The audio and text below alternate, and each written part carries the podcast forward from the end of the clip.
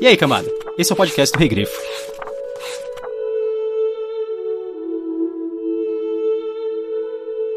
Aulê criou os anãos para serem fortes e resistentes.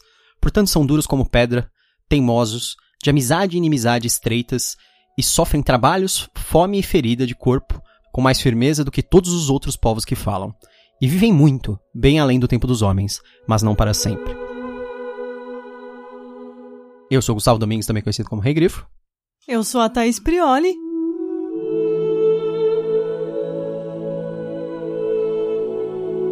E hoje nós estamos aqui para falar sobre De Aulê e Yavanna, que é mais um capítulo, digamos assim, do Kenta Silmarillion, que faz parte do livro O Silmarillion. Diria que finalmente estamos falando, né? Depois de anunciado há umas três semanas atrás, conseguimos finalmente gravar esse podcast. Sim, foi difícil, mas finalmente nós estamos continuando o nosso podcast sobre O Silmarillion, do J.R.R. Tolkien. Então, nessa narrativa, nós vemos as criações de Aulê e Yavanna e suas relações com os demais. Não dá pra falar muita coisa, É. né? E o que, que você achou? Eu gosto, assim, é, é porque agora a gente tá entrando na parte dos capítulos que estão explorando personagens bem específicos, né? De- se é que É. nós podemos chamar os... os, os- Agora é a escala de ódio, né? Agora é? Agora é porque é. A gente já, você já tá falando isso faz tempo? Ah, agora também é. Ainda é, né? É, agora iniciou dos, a escala de ódio dos Valar. Mas já era dos Valar. Agora Sempre é mais foi. específico. Ah, tá.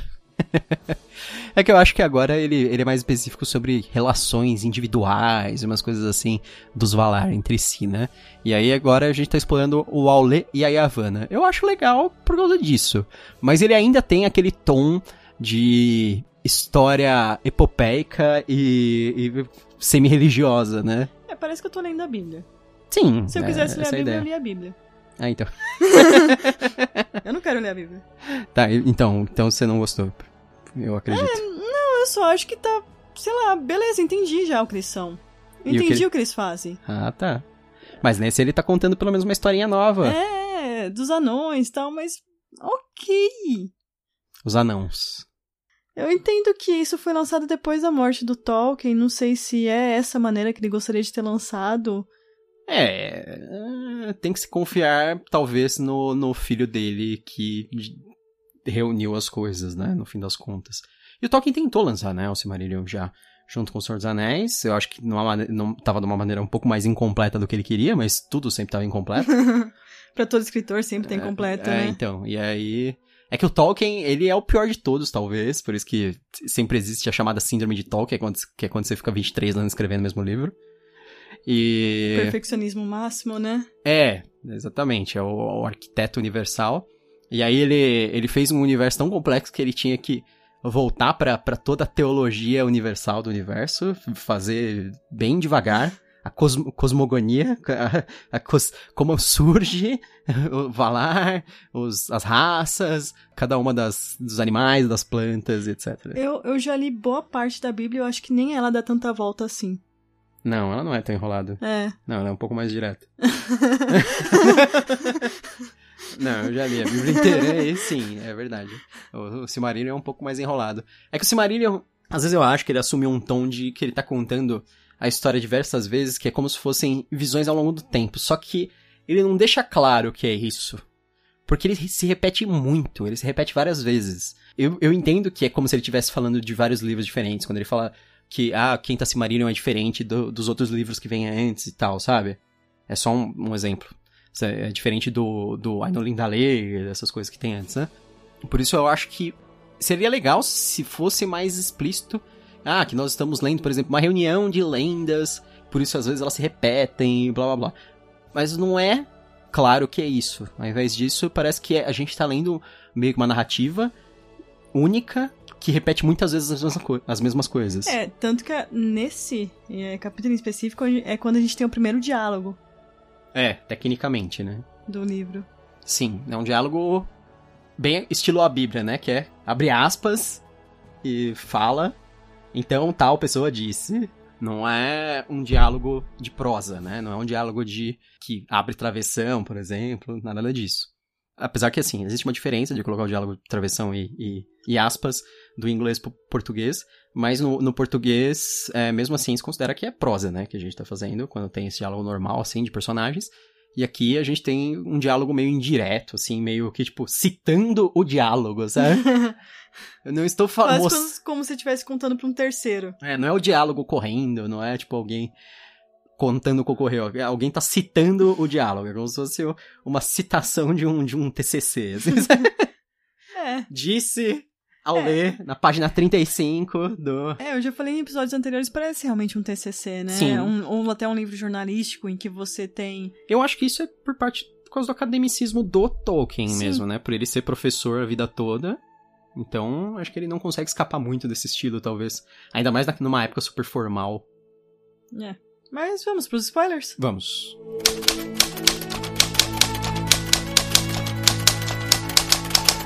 Quisera que as árvores pudessem falar por todas as coisas que têm raízes e punir aqueles que lhe fazem mal.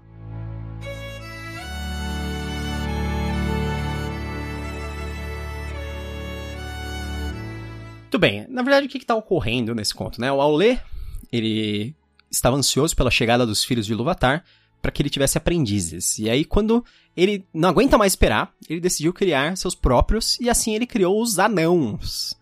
A Yavanna se entristece quando descobre que suas plantas serão dominadas pelos filhos de Ilúvatar. E por isso, em uma conversa com Manwë, eles decidem criar, pelo menos é assim que eu entendo, as águias e os ents. Os ents são chamados de pastores de árvores nessa história aqui. Na verdade, o Aulê é bem ansioso, né? Ele, se ele tivesse tomado lá uma fluoxetina, talvez ele não precisava fazer É, isso. tá precisando de um remedinho. Até o nosso gato toma até, fluoxetina. tá, até nosso gato pra, pra obesidade, pra controlar o apetite. Mas é verdade, É lógico, ele queria alguém pra passar as atividades, né? Queria só comandar o Aulê. sim. É, essa tradução nova, ela traz anãos no lugar de anões, que Tá é o que a gente estava acostumado, né? é, é, na verdade, eu acho que ele- eles, eles usam anãos porque estão falando especificamente de um povo fantástico, né? De uma Uhum. criação. E anões seria uma coisa realista, digamos assim. Seria para o nosso universo, a utilização da palavra. E anãos seria para o universo mitológico. Eu acredito que seja isso, se eu não me engano. Por isso, assim, quem fala assim, ah, mas anões é o correto. Sim, anões é o correto pra gente. Porque em inglês é mais específico a palavra, né? A gente usa dwarfs. E Sim. dwarfs é sempre a raça de fantasia. Uhum. A gente não tá falando sobre pessoas com nanismo. Isso. É que imagina alguém que vai ler. que nunca leu, né? Nada de fantasia e seja novo mesmo. Uhum. É, pode causar um estranhamento. Sobre essa história de anão. É, a primeira vez que eu li, eu tive esse problema. tipo, isso assim, quando eu era, sei lá, criança, talvez. Porque eu não entendia aqui que, eu- por exemplo, os anãos da, da Branca de Neve eram uma, uma raça mitológica, assim, né? Criaturas vindas da mitologia nórdica e etc. Pra mim, eram pessoas com nanismo. Eram, tipo, humanos, normais. Por isso eu comecei a achar estranho depois quando eu comecei a ver em outros locais e descobri que, na verdade, a gente tava falando de, tipo, uns- de uma criatura como um elfo, né? Como, sei lá, um orc, como todas as outras raças diferentes dos humanos. É, também nesse conto em específico, a gente tem o primeiro diálogo que é entre Iluvatar, ou Eru, como você preferir, Uhum, e o Aulê, uhum. que é quando o Iluvatar descobre o que o Aulê fez. É, tem aquela, aquela comida de rabo ali. É aquela coisa bem bíblica, assim, não, então você vai ter que matar todos eles, né? Você vai ter que destruir eles. Aí quando ele vai destruir, aí ele. Não, ah, tá vendo? Não precisa destruir, não, calma. É. Meio. Meu Deus, Sacri- né? Sacrifique seu filho. É. Já corre, sacri- sacrifique seu filho. Não, é. Mas aí depois, na verdade, ele tem uma situação meio estranha que ele fala assim. Ah, você tá vendo como os anões estão se encolhendo? É porque eles adquiriram vida. Porque não é. Eles não só seguem a sua vontade.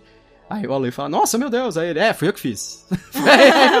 o ah, Eru já fala. ficou bom assim, eu É. que fiz. É, fui eu que fiz. Já que... se tivesse uma merda, foi você mesmo. É, então. É, aí, o- aí o Eru rouba lá o trademark, do, do- a patente dos anões. É, todo mundo sabe que foi o Alê, mas no final das contas você tem que agradecer o Eru porque ele que deixou existir, né? É, e ele é ele que transformou na- no- os, an- os anãos em, em seres é, É. sencientes, né? Sim. Mas só que a Yavanna não fica muito contente, né, de não ter participado dessa criação. Porque ela vê neles uma grande ameaça para a natureza, para os animais em si, principalmente a natureza, né, ela fala. É, tem, tem duas situações. Primeiro, ela fica meio magoada porque o Aulê é, é meio que o marido dela e ele esconde isso dela, dela ser a primeira que ele contou, né? Uhum.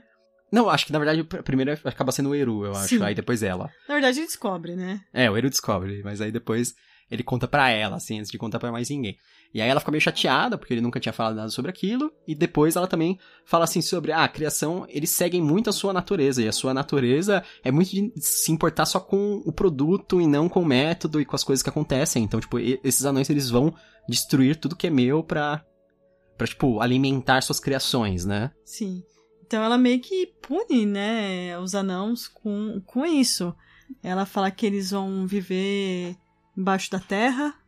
Eu não sei se ela, se ela pune de uma maneira assim que ela está amaldiçoando. Eu acho que ela tá meio que falando que o, o que vai acontecer. É, ela assim, ah, de fato eles vão ser desse jeito, assim, por sua causa, sabe? É, eles vão atrás de minérios, vão atrás de. Só se importar com a riqueza. É, é o que gera riqueza, né? É. Que ela fala que eles serão diferentes dos elfos, por exemplo, que são os primeiros filhos lá, que eles geram riqueza, mas sendo muito mais integrados com a natureza e etc, né? É, até o Aule fala assim, não, mas eles também vão destruir. É, mas eles vão destruir de uma maneira que eles vão conseguir é, aos poucos fazendo, não vai ser uma coisa absurda, né? Mas mesmo assim, ela fica com a pulga atrás da orelha por causa disso que ele fala. E é, é. por isso que ela vai falar com o Manwë, né? Que ela é. fala assim, é, é sério que os filhos de Luvatar. Ela nem fala dos anões, né? Primeiro ela fica escondendo, assim. É. É, então, é sério que, o, que o, os primeiros filhos lá e os segundos filhos, que são os elfos e os, e os homens, né? É, eles vão dominar, vão ter, é, como ela fala, maestria, domínio sobre todas as minhas coisas, que eles vão dominar os animais, eles vão dominar as, as plantas e vão usar como quiser. E aí ele fala, olha, é verdade. Queria te jogar assim na cara, mas é isso mesmo. assim, o que você, o que você faz tem menor valor, apesar de ser muito importante. Aí ele fala assim, mas você gostaria de que alguma coisa fosse diferente? Será que tem alguma coisa que a gente pode fazer para mitigar um pouco essa sua raiva? e aí ela fala assim, olha, é, se eu tivesse que escolher alguma coisa para salvar, assim, ela fala assim, os animais conseguem fugir ou se defender e tal, mas as, as árvores, coitadas, elas não podem fazer nada, né? Aí ele fala assim, então, dá um jeito, a gente faz umas árvores façam algo. aí, aí, eles criam os Ents, que são árvores sencientes. E, na verdade, acho que fisicamente talvez estejam entre as criaturas mais poderosas da Terra-média, né? É. Eles falam que.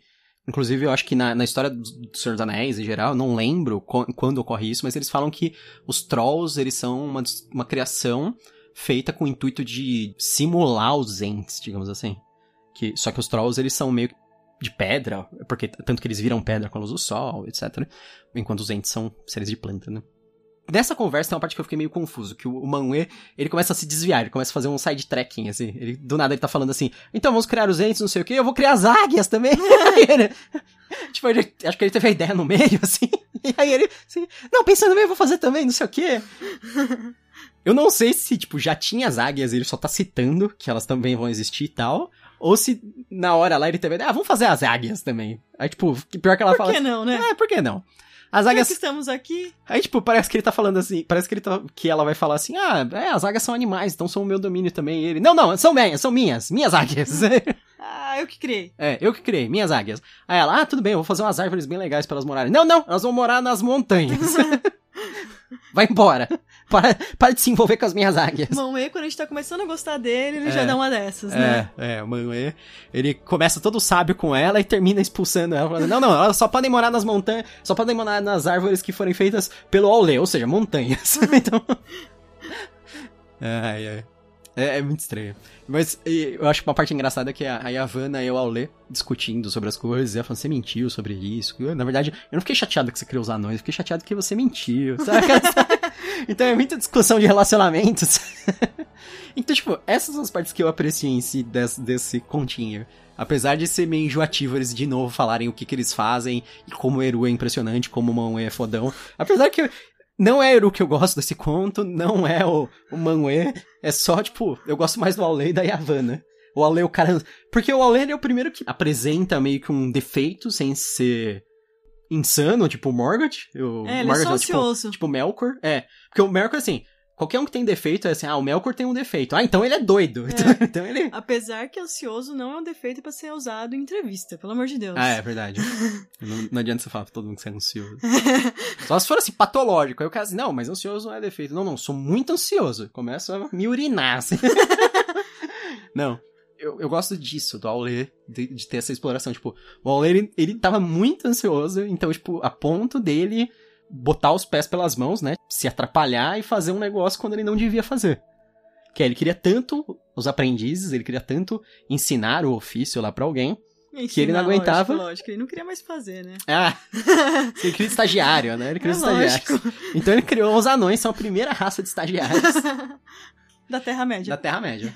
Tecnicamente, então, os anões são a primeira raça da Terra-média, né? Sim. Em ordem. Fora Chegaram primeiro. os Valar, sim. É, então, sim, fora os deuses, assim, mas tô É. falando dos mortais. São os sete pais dos anões, né? Que ele fala que são os sete que ele cria. Outra parte interessante que eu acho é em relação a falar assim, os elfos falam que os vai acontecer tal coisa quando os anãos morrem, Uhum, e eles não, eles falam que eles vão voltar pra perto de Eru. uhum. Eu acho interessante essa parte do um falou fala uma coisa e o outro fala outra, É, né? São, é. são crenças diferentes, né? Sobre a mesmo, o mesmo destino, né? Sim. Sim, os anões acham que eles vão fazer isso, e os- as outras raças acham que os anões, os anãos, É. vão fazer outra coisa, né? Então, é, é, é- é legal mesmo, isso.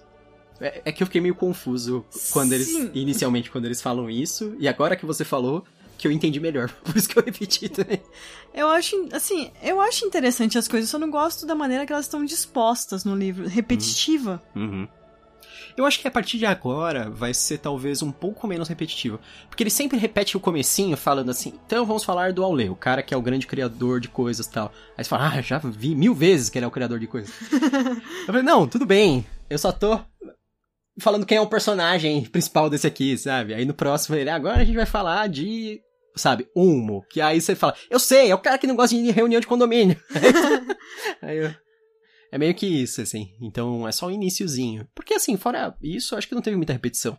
Tirando o puxa-saquismo a Eru, que sempre rola muito, assim, né? E a. O mão esse é o máximo e não ser. Isso, exatamente. O mão ser, ser super sábio, não sei o quê, e ao mesmo tempo ser um, um pau no. e ao mesmo tempo ser um porre, sabe? Chatão, cara.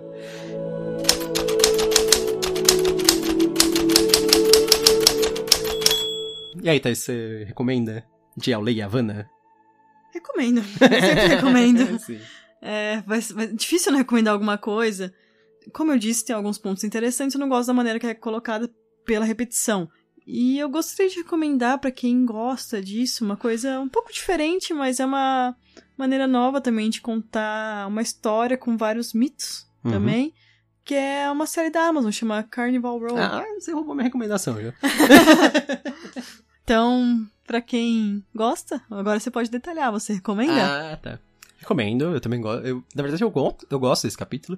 Ainda mais pela história da relação dos Valar. Principalmente o Alei e a Havana, em específico, assim, não... Eu gosto da parte da, da Yavanna e do Manwë, mas não por causa do Manwë também. por causa da preocupação da Yavanna. Sim, eu também recomendo o Carnival Row.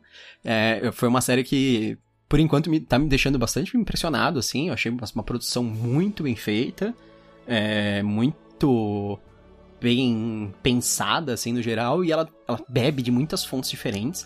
Pra quem ouviu o nosso podcast, nosso episódio, por exemplo, do Jonathan Strange e Mr. Norrell, eu acho que é uma ótima. Sim. Eu acho que vale muito. Pra quem conhece Castelo Falkenstein, que é um RPG muito legal, que usa os mesmos temas da Europa mítica, Europa meio vitoriana, com criaturas feéricas, né? Com os, os ser, as fadas, etc. É, eu acho que é exatamente aí nesse estilo, ele bate no ponto certo. E ele tem várias coisas assim, ele usa trechos de John Carter, de umas coisas bem específicas de literatura antiga, pulp, e todo tipo de literatura fantástica, assim, de ficção científica, fantasia. E eu tô achando super fantástico, assim, eu tô achando muito legal. Recomendo. A gente ainda não terminou. É, se o final for horroroso, eu- a Nos gente. desculpem. É, nos desculpem. Mas por enquanto eu estou gostando bastante. A gente tá mais ou menos na metade da série. Thaís, qual que é o nosso próximo episódio? Nosso próximo episódio é A Fúria do Assassino, da Robin Hobb, e nós estamos finalizando a primeira trilogia. Que é a saga do assassino. Que tá sendo relançada pela Suma, caso você não tenha visto. Eu gostei da capa, é um pouco divisiva, né? Mas eu gostei. É, uma, uma capa mais minimalista, né? Né? Eu gosto. Tenta não ser tão. É porque, sabe qual é o problema das capas do Mark Simonetti? Eu acho que elas passam uma ideia muito épica sobre o livro. E esse não é um livro que ele tenta ser uma fantasia épica. Ele tenta ser uma fantasia muito mais pessoal. É, e eu, eu não gosto nem um pouco dessa tradução. Uhum. Eu já falei nos dois episódios anteriores. Tanto a saga do assassino como. Na verdade, terceiro. é o terceiro livro, A Fúria do Assassino, porque chama The Assassin's Quest. Uhum. Ou Assassin's Quest.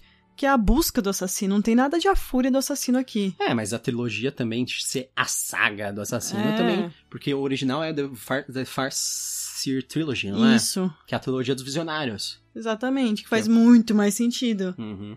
Mas não chama atenção, né? É, não chama tanta atenção esse nome. Mas eu acho que esse- essa é uma trilogia que as pessoas vão com uma expectativa muito errada. E pode ser que as pessoas sejam surpreendidas positivamente ou negativamente. Sim. Eu fui positivamente. É, depende da sua expectativa em relação ao livro. Porque, no meu caso, a gente tá- já tá discutindo o livro É. antes de... Deixa pra lá. Vamos deixar para o podcast. Próximo episódio. É isso aí. Espero que vocês tenham gostado desse episódio. Até a próxima. Até mais.